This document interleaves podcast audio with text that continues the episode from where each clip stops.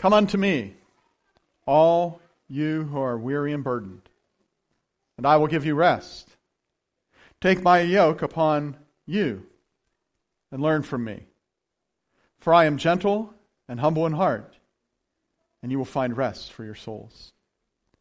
If you have your Bibles with you today, I would encourage you to open them to the book of Psalms. That's in the middle of most Bibles.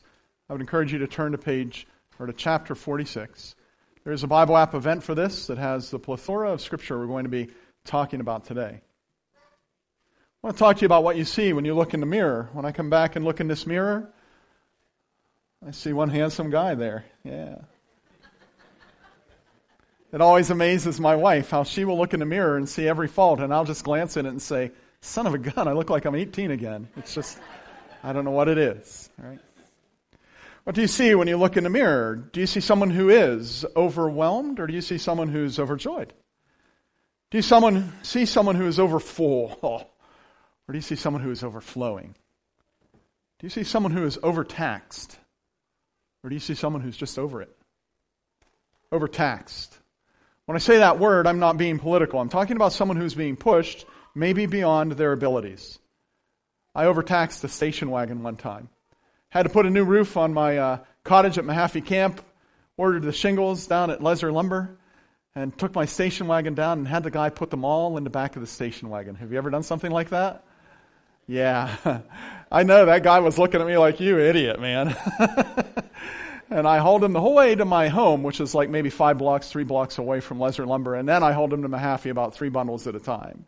Because I knew that was overtaxing the suspension on that that wagon. I didn't want to do that. Sometimes life does that to you. Sometimes life can overtax you. When you look in a mirror, you, you say, that person looks really overburdened. That person looks really overloaded, overtaxed. And it can be in a spiritual way. And I want to talk to you today about spiritual realities of being overtaxed. I, I used to feel uh, overtaxed about a lot of things. For example, I felt I had to be perfect as a Christian.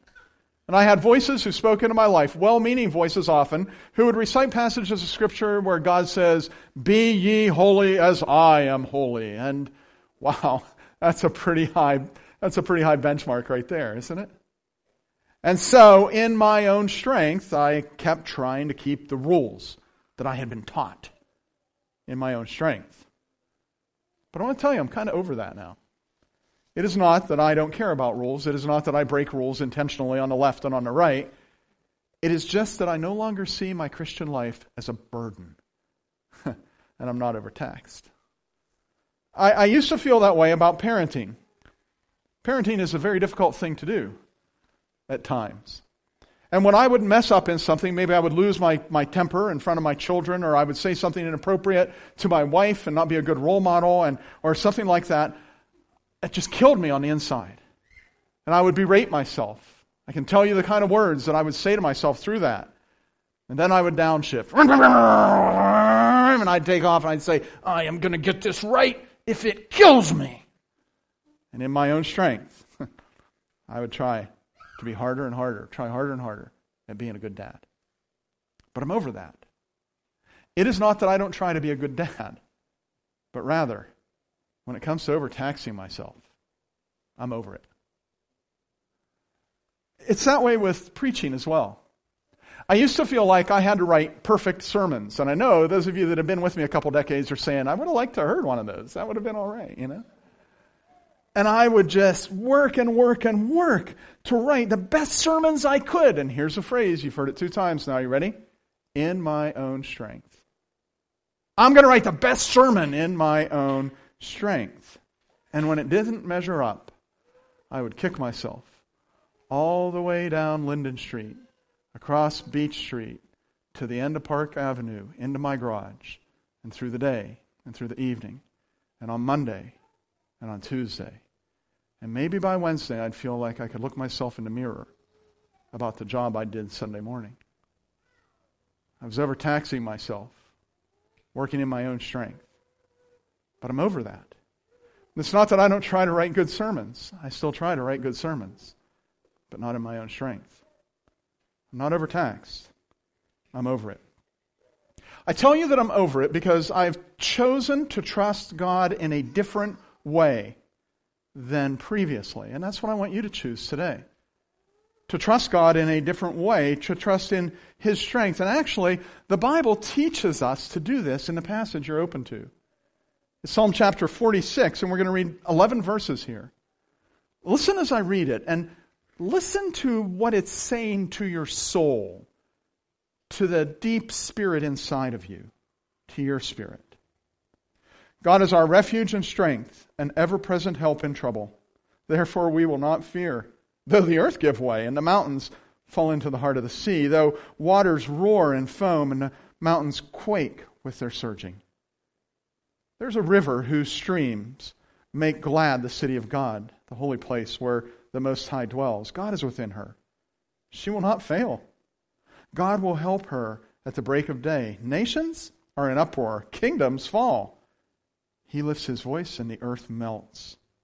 The Lord Almighty is with us. The God of Jacob is our fortress. Come and see what the Lord has done, the desolations He's brought on the earth. He makes wars cease to the ends of the earth.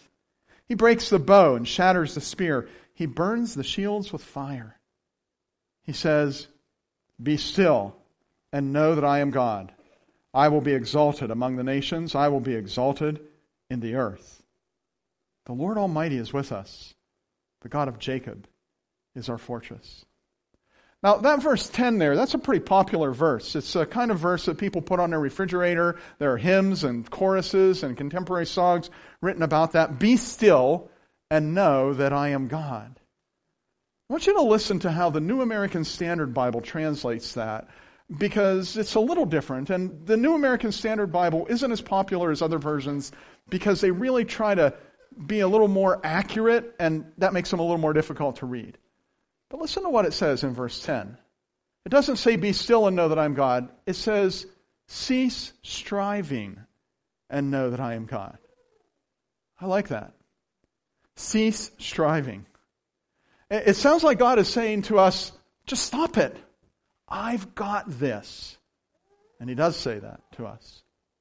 And Advent is something that reminds us that He says this to us. His arrival here, His coming here, is something that he, he does, something that He did, because He doesn't want us to be in a tizzy, to be in turmoil. Janet Billick got me a little Christmas decoration thing. It says, "Don't get your tinsel in a tizzy," or something like that. A tangle, I can't remember what it says. I like that. God doesn't want us to be to be just so filled with this sense of anxiety and this to be, be overburdened and overtaxed. He wants us to cease striving and know that He is God. There are a number of different places where Jesus says why He came to Bethlehem and was born there, why God became a man. One of my favorites is in John chapter ten, where Jesus is speaking to a group of religious people and to His followers. And He says this, He says, "The thief comes to steal and kill and destroy. I have come that they may have life and have it to the full." This is telling us that He's come so that our lives can be abundant and they can be rich. And the reason they're that way are because of Him. Just five chapters later, Jesus is talking now to His best friends, to the twelve as He's gathered together with them.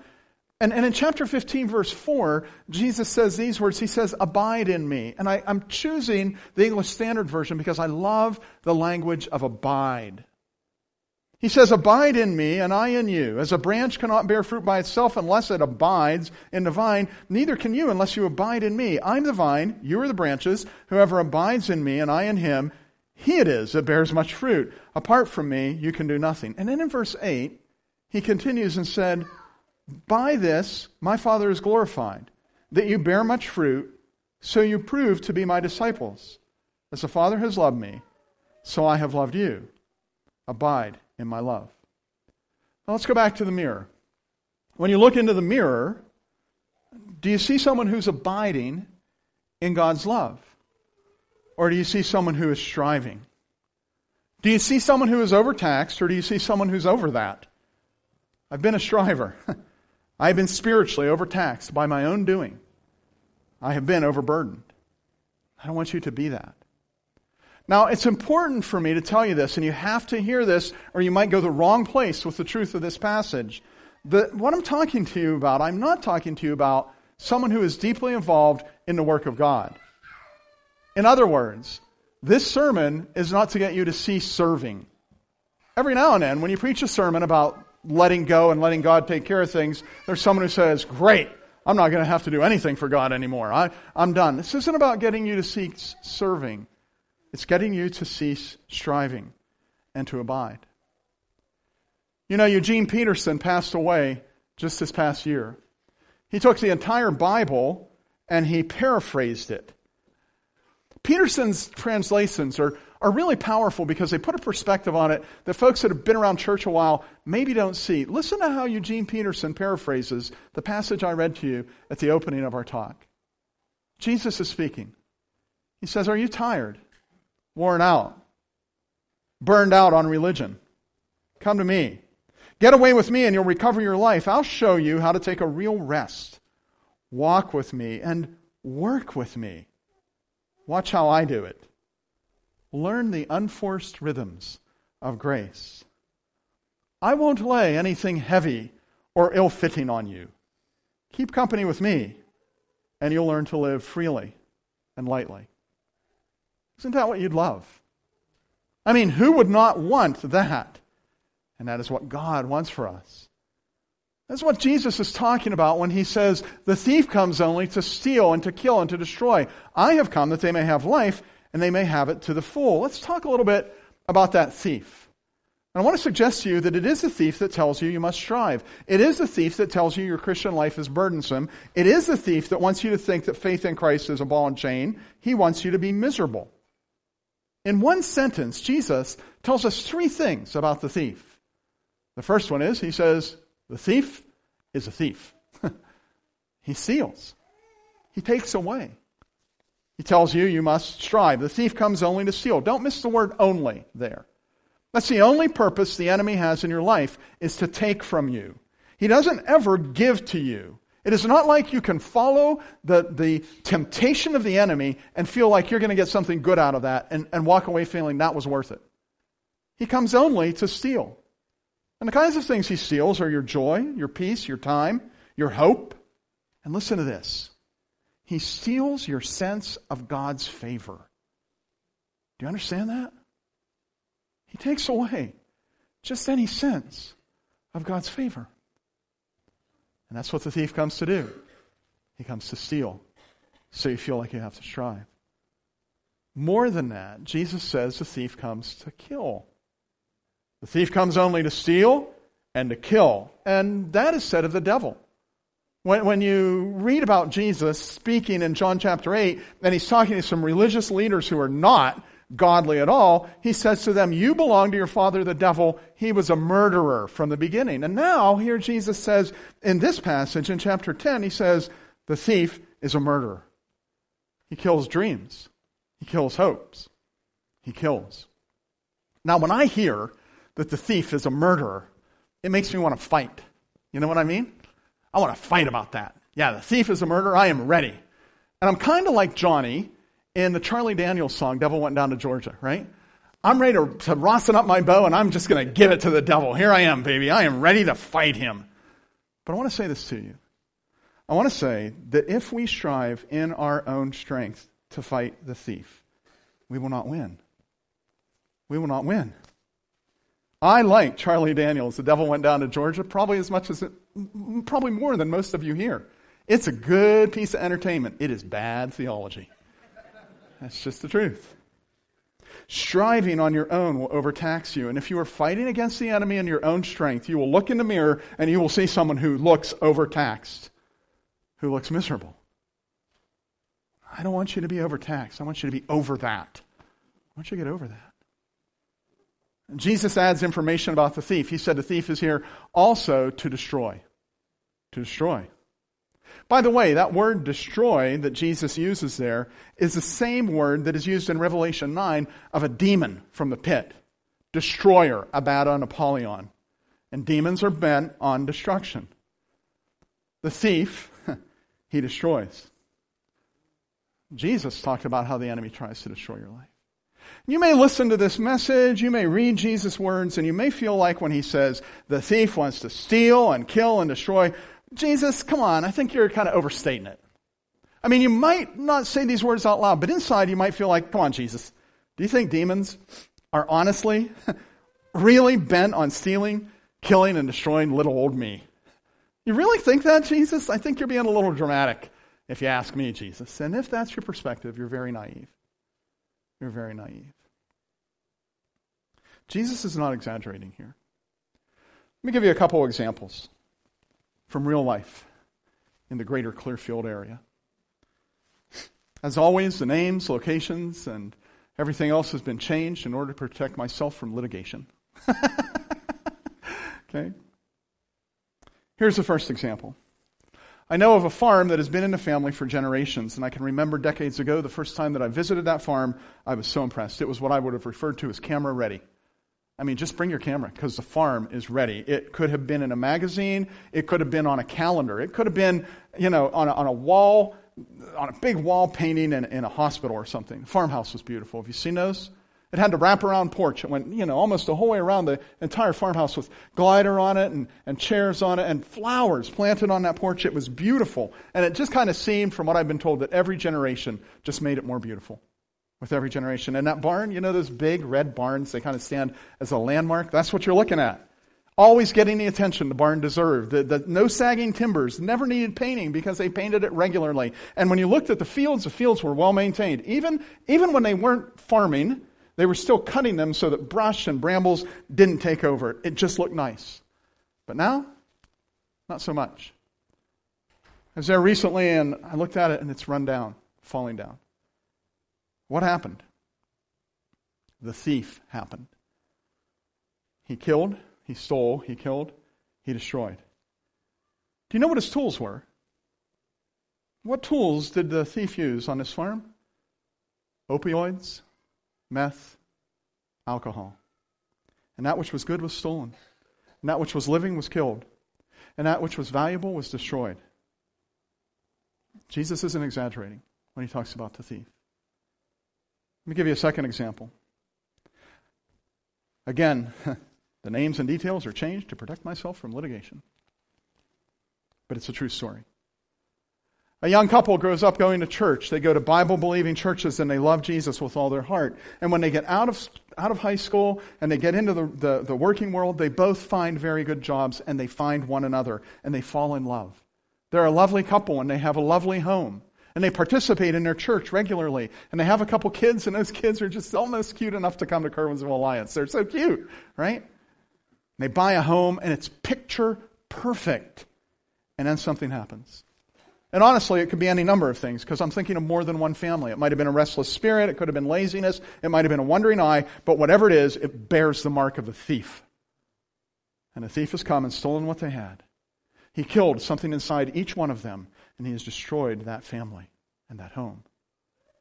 Jesus is not exaggerating when he talks about the thief. Now, when things like this happen, the thief wants to move you into panic mode.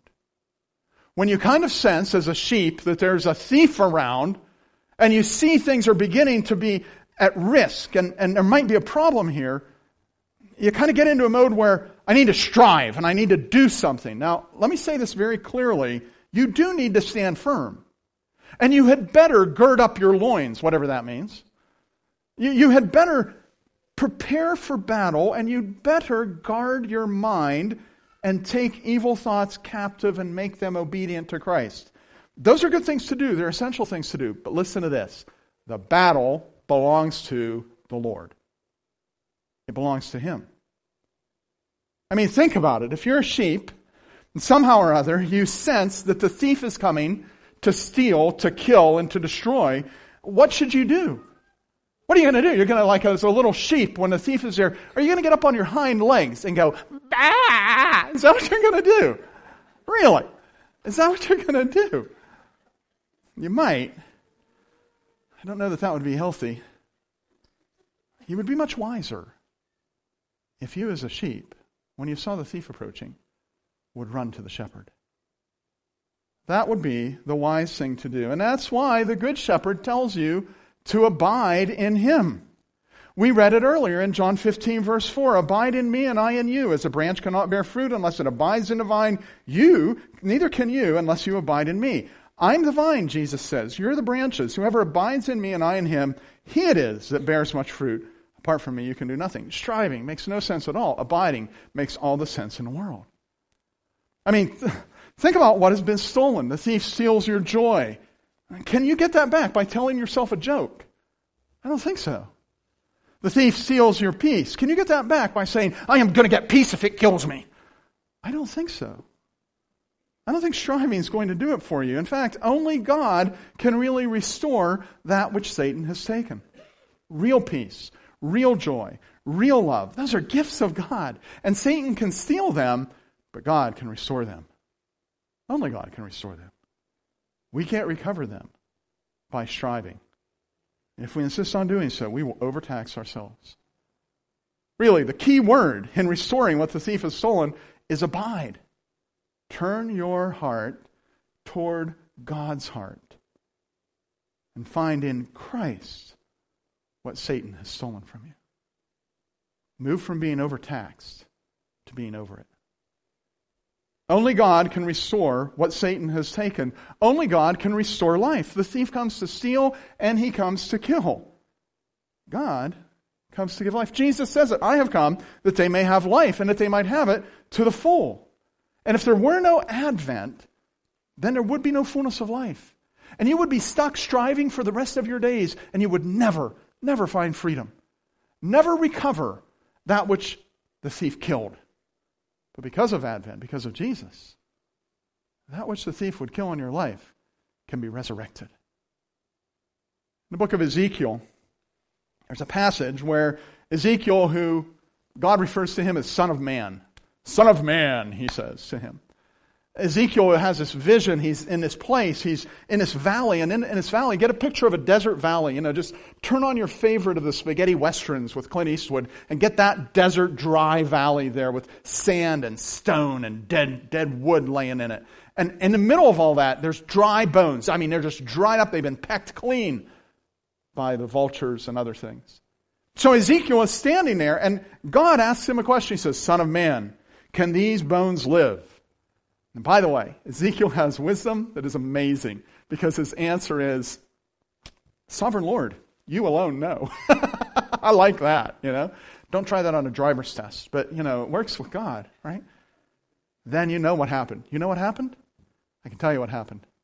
The toe bone connected to the foot bone, the foot bone connected to the ankle bone, the ankle bone connected to the shin bone. Now hear the word of the Lord. That's what happened. They did live again. Now, you know, that became a spiritual song. We taught it to kids through the years, but there's an intense lesson there. In verse eleven of that passage in Ezekiel thirty-seven, it says this. Then he said to me, wow, this is powerful. This is so powerful. Then he said to me, Son of Man, these bones are of the people of Israel. They say our bones are dried up. And our hope is gone. We are cut off. You know what it sounds like to me? Like they've been dealing with the thief. That's what it sounds like to me. Verse twelve. God says, My people, I am going to open your graves and bring you up from them. I will bring you back to the land of Israel. I will put my spirit in you and you will live. I will settle you in your own land. I love that word settle. I will settle you in your own land. And then you will know that I, the Lord, have spoken, and I have done it, declares the Lord. Who can restore life? God, and God alone. No one else. That's why striving is so futile and so exhausting. And that's why we want to abide. If you want to move from being overtaxed to being over it, then turn your face into his heart. Turn your heart toward Christ and abide in him. Only God can restore what Satan has taken. Only God can give life where Satan takes life.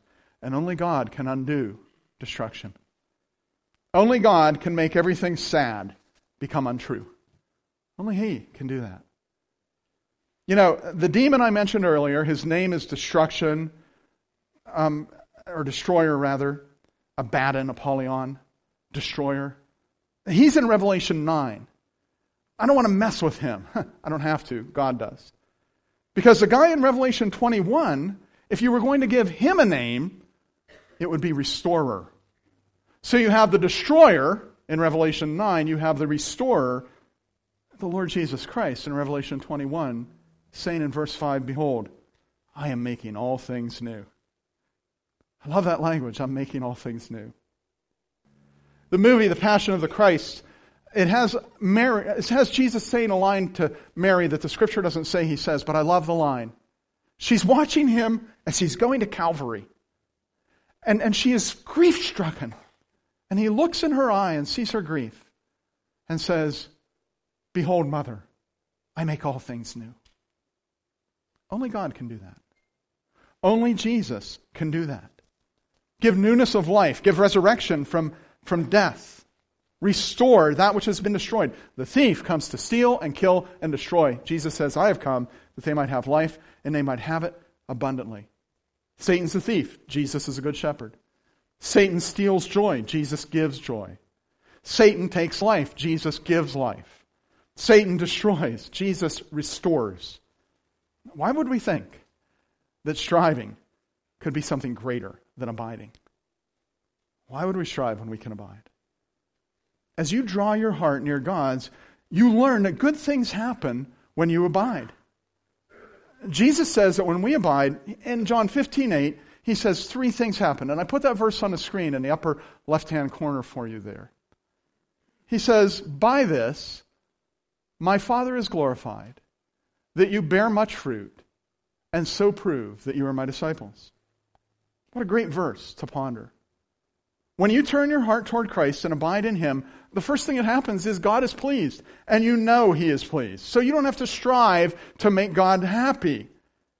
He's happy when you abide in Christ, listening to his Spirit and walking as he would walk and working as he shows you how to work and casting your cares on him. Jesus says, "By this, my Father is glorified." And there's something intensely satisfying about pleasing God. Something fulfilling. It's like when, when you feel in your spirit that God is pleased with you, when you feel that in your spirit, it's just like suddenly everything is right with the world. It's okay. Abiding in Christ means that when you look into the mirror, you don't see someone who is overtaxed. You're over that. And someone, what you see is someone that the Father is pleased with. On top of that, Jesus says that when you abide in him, your life is productive, and you see that it is. Again, right there in verse eight, it says, "So that you bear much fruit." If you abide in me, you're going to bear fruit.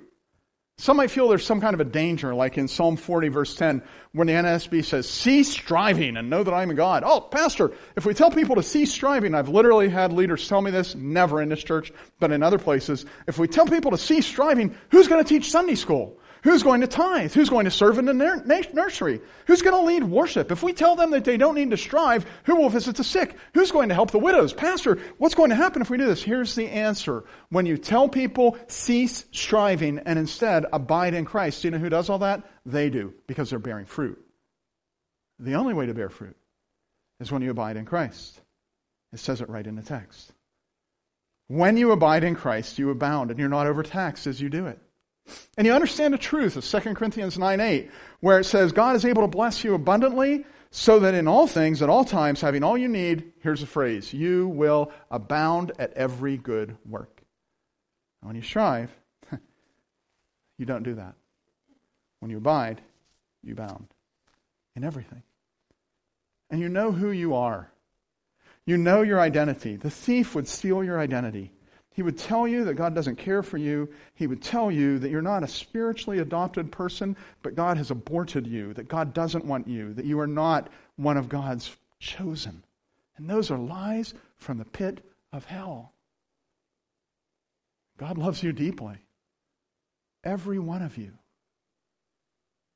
The story of the shepherd who leaves the ninety-nine sheep to get the one sheep is Jesus' way of intentionally communicating to you that you as an individual are essential in his way of thinking. Not just important. He'll leave everything to rescue you. You are his, and he loves you. By this is the Father glorified, that you bear much fruit, and so prove to be my disciples. You demonstrate when you abide in Christ that you belong to him. And it's a joy to belong to him. It's a joy to walk with him and talk to him and to hear that you are his own. The joy you share as you tarry there, the poet says, none other has ever known. Yeah, lots of others have ever known. Every person who has chosen to stop striving and begin abiding knows that joy. It's a beautiful joy. And when you turn your heart toward Jesus every day, you cease striving and you abide in him. So who do you see when you look in the mirror? Do you see someone who's overtaxed? I really don't want you to see a person in there who's striving, who's weary, who's heavy laden, who's overburdened. Wouldn't it be nice to be over that? Wouldn't it be great to cease striving and know that he is God? You can. It's a matter of turning all your heart into his heart and abiding in him. It's a spiritual exercise. It's a spiritual decision. It's a spiritual lifestyle and discipline to do every day. I'm going to pray that, that it would characterize you. So if you're comfortable doing so, would you please stand?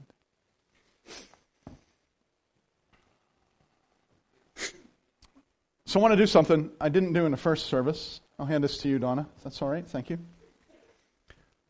I want to do something I didn't do in the first service. I, I want to ask you privately, not publicly, because I don't want to ever embarrass you. But I want to ask you, if this resonates with you, if you're like, oh man, am I overtaxed? And my my spiritual life has become a little bit, or maybe a lot, of a burden. And I think it's because the thief has done his dirty work. If that's you, then in a moment, not right now, in a moment, I'm going to ask you to put up your hand. And I'm going to pray for you that supernaturally you would be free of that. And that supernaturally you would know how to abide.